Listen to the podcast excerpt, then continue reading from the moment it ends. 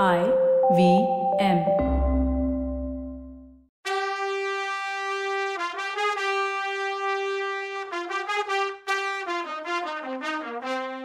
நீங்க இங்க இருந்து உடனே கிளம்பணும்.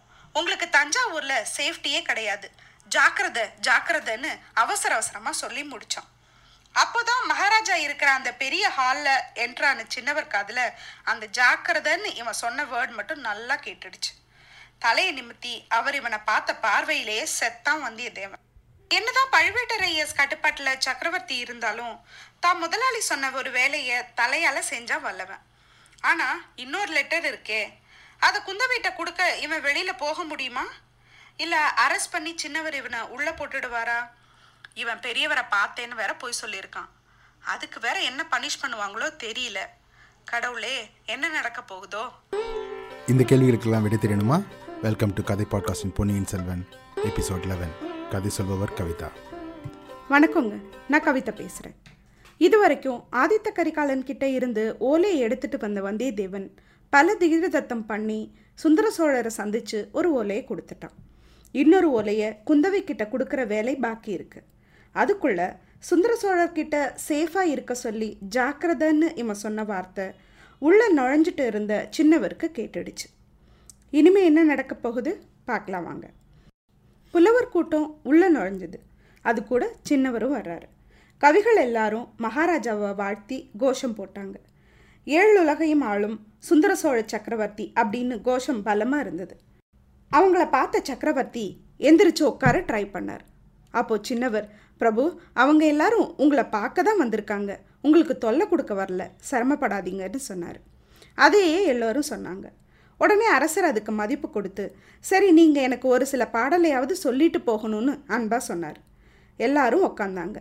சரி எப்படியாவது அப்புறம் சொல்ல வேண்டியதை சொல்லிட்டு போக டைம் கிடைக்குங்கிற நம்பிக்கையில் வந்தியத்தேவனும் உட்காந்தான் சின்ன பழுவேட்டரையருக்கு அவனை இம்மிடியேட்டாக வெளியில் அனுப்பிடணும்னு தோணுச்சு. சரி அவனை நம்ம கண் பார்வையிலே வச்சுக்கலான்னு நினச்சாரு. இவங்க எல்லாரும் போன பிறகு தனியாக அவனை வச்சு விசாரிக்கணும்னு பலமாக அவருக்குள்ளே தனக்கே சொல்லிக்கிட்டாரு. புலவர்கள் எல்லாரும் அவங்க அவங்க கொண்டு வந்த பாடலை பாட ஆரம்பித்தாங்க எல்லாமே சுந்தர சோழரை புகழ்ந்து இல்லை சோழ டைனஸ்டியவே புகழ்ந்து பாடுறதாவே இருந்தது. ஒரு புலவர் பாடுறதை மட்டும் உங்களுக்கு சொல்ல விரும்புகிறேன் ஆசைப்படுறேன். பாட்டு இல்லை அதோட அர்த்தத்தை மட்டும். தேவலோகத்தில் ஒரு தடவை தேவேந்திரனுக்கும் ஒரு அசுரனுக்கும் போர் நடந்தது. அதில் தேவேந்திரனோட யானை ஐராவதம் செத்து போச்சு அதுக்கு இணையான யானை உலகத்திலேயே கிடையாது. சரி இப்போ இந்திரனுக்கு யானை வேணும்னு கேட்டான். அப்போது சுந்தர சோழ சக்கரவர்த்திகிட்ட தான் அந்த மாதிரி ஐராவதத்துக்கு நிகரான யானை இருந்தது. அவ்வளோ கெத்து நம்ம அரசர். அவன் யானையை கொடுங்கன்னு கேட்டு வந்தப்போ அவர்கிட்ட இருக்க ஆயிரக்கணக்கான யானையை பார்த்துட்டு மலைச்சு போனானாம். அது மாதிரி சூரியனுக்கு உலகத்திலேயே பெஸ்ட் குதிரைகளை கொடுத்தார். சிவபெருமான் கல்யாணத்துக்கு முத்து பல்லாக்கு கொடுத்தார். இப்படி போச்சு அந்த பாட்டு. இதில் இருந்து அந்த காலத்தில் தி பெஸ்ட் குதிரைப்பட யானைப்படை அப்புறம் முத்து வியாபாரத்தில் நாம தான் கிங்குன்னு தெரியுதா? இந்த பாட்டோட அர்த்தத்தை கேட்டுட்டு இருந்த சுந்தர சோழர் பயங்கரமாக சிரித்தார் உடனே சின்னவருக்கு மனசு வருத்தமாக போச்சு. இப்படி மகாராஜா சிரித்து அவரை பார்த்ததில்ல. பிரபு நான் தப்பு பண்ணிட்டேன். இவ்வளோ நாள் புலவர்களை உங்ககிட்ட வரவிடாமல் பண்ணிட்டேன். ஆனால் நீங்கள் சிரிக்கிறத பார்த்து ராணிக்கும் எனக்கும் எவ்வளோ சந்தோஷமாக இருக்குது தெரியுமா? என் தப்பை நினச்சி எனக்கே வருத்தமாக இருக்குது அப்படின்னார். உடனே அரசர் ஆமாம் தளபதி தெரிஞ்சுக்கோங்க. இனிமேலையாவது புலவர்களை என்னை பார்க்க அலோ பண்ணுங்கன்னு சொன்னார்.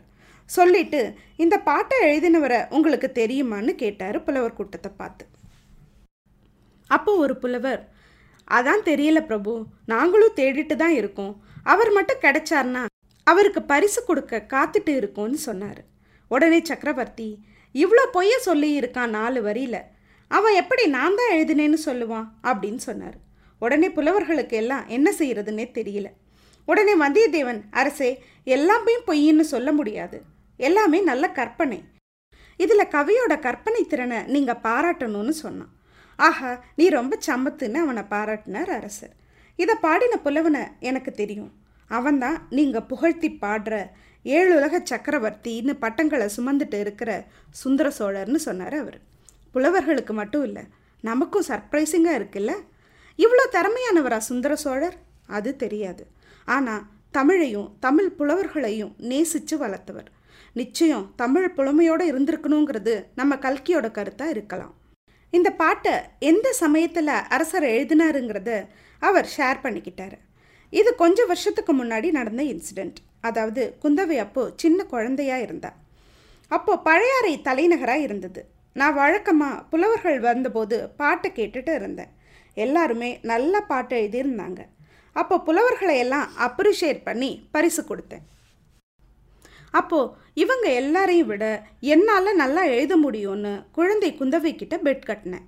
பார்க்கலான்னு அவளும் தம்ஸ்அப் காட்டினான் அப்போது இந்த பாடலை எழுதிட்டு படித்தேன் அவையில் இருந்த எல்லாரும் பயங்கரமாக அப்ரிஷியேட் பண்ணாங்க. அப்போது குந்தவை கிட்ட எனக்கு ஏதாவது கிஃப்ட் கொடுன்னு கேட்டேன். முதுகில் ஏறி உட்காந்து என் கன்னத்தில் ரெண்டு அரை கொடுத்து இந்தாங்க கிஃப்ட்டு கிஃப்ட்டுன்னு சொல்லி அரைஞ்சான்னு சொல்லி சிரிச்சார். ஆக்சுவலாக இந்த இடத்துல முத்தம்லாம் கொடுத்துருக்கணும். அப்பாவுக்கு ஏன் கன்னத்தில் அரைஞ்சா குந்தவைன்னு பார்க்குறீங்களா ஒரு அரசர் தன்னையே இவ்வளோ புகழ்ந்து பாடிக்கலாமா?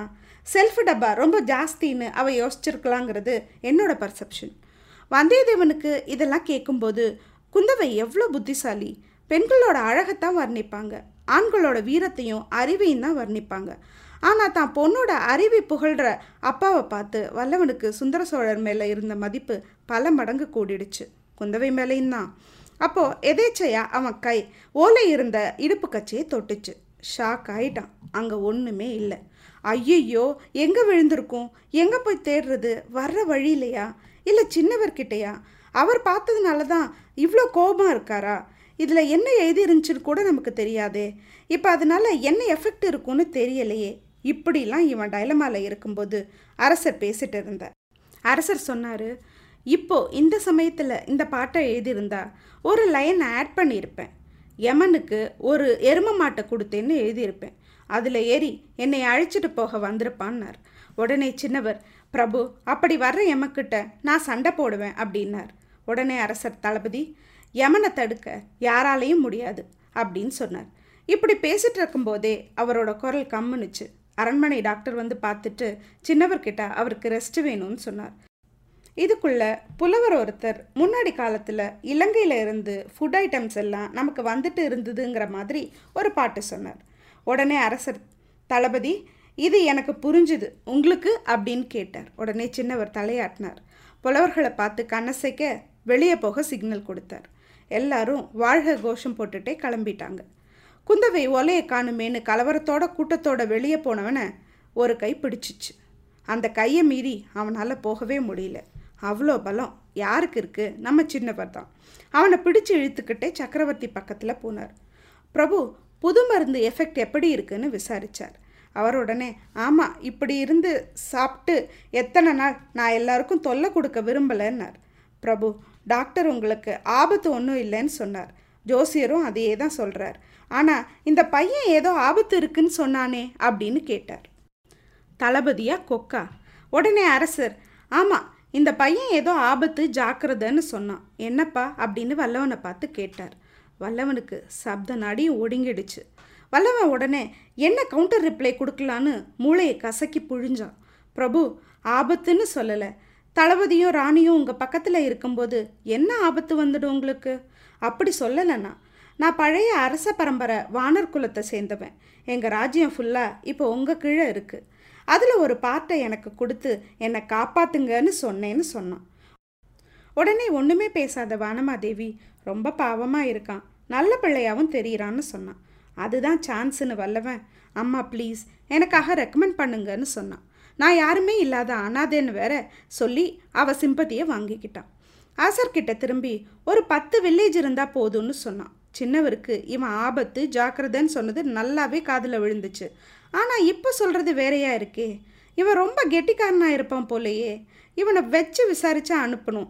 நல்லவன்தான்னு தோணுச்சுன்னா ஏதாவது அரசர்கிட்ட ரெக்கமெண்ட் பண்ணி இவனுக்கு வேண்டியதை செய்யலாம். இல்லை ஒற்றன்னு தெரிஞ்சிச்சுன்னா இவனை செஞ்சிடலான்னு மனசுக்குள்ளே நினச்சிக்கிட்டார். இதெல்லாம் சின்னவர் மைண்டில் ஓடிட்டு இருக்கும்போதே அரசர் தூங்க ஆரம்பிச்சிட்டார்.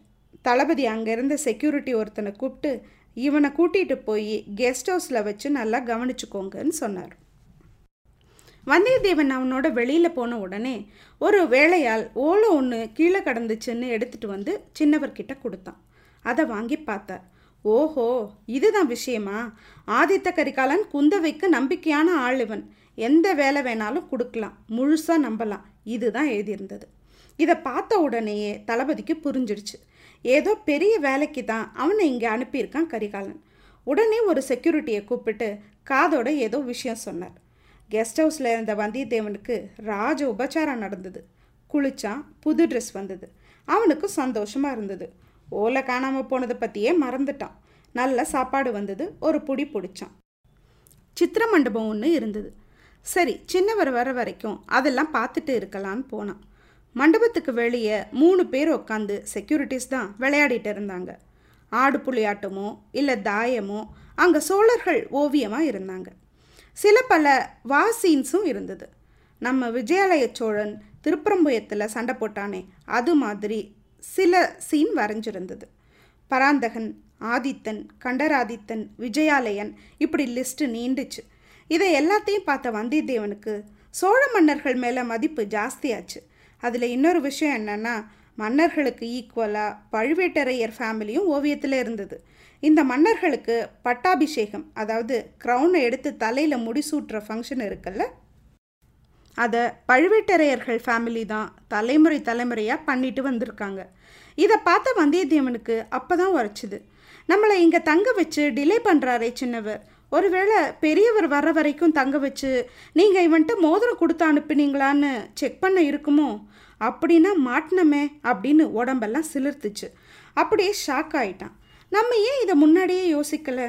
அட மடையா நீ ட்ராப்பில் இருக்கடா தப்பிக்கிற வழியை பாரு அப்படின்னு அவன் மூளையே அவனை திட்டுனுச்சு. கரிகாலன் கொடுத்த ஓலை சின்னவர் கையில் கிடச்சி அவர் படிச்சிட்டாரே அதோட எஃபெக்ட் என்னவா இருக்கும்? இதுலேருந்து எப்படி அவன் தப்பிப்பான்? பெரியவர் வந்து நாலு அரை அரைஞ்சு ஜெயிலில் போட்டுருவாரா? அடுத்த எபிசோடில் பார்க்கலாம். அது வரைக்கும் சீ சுன் பாய்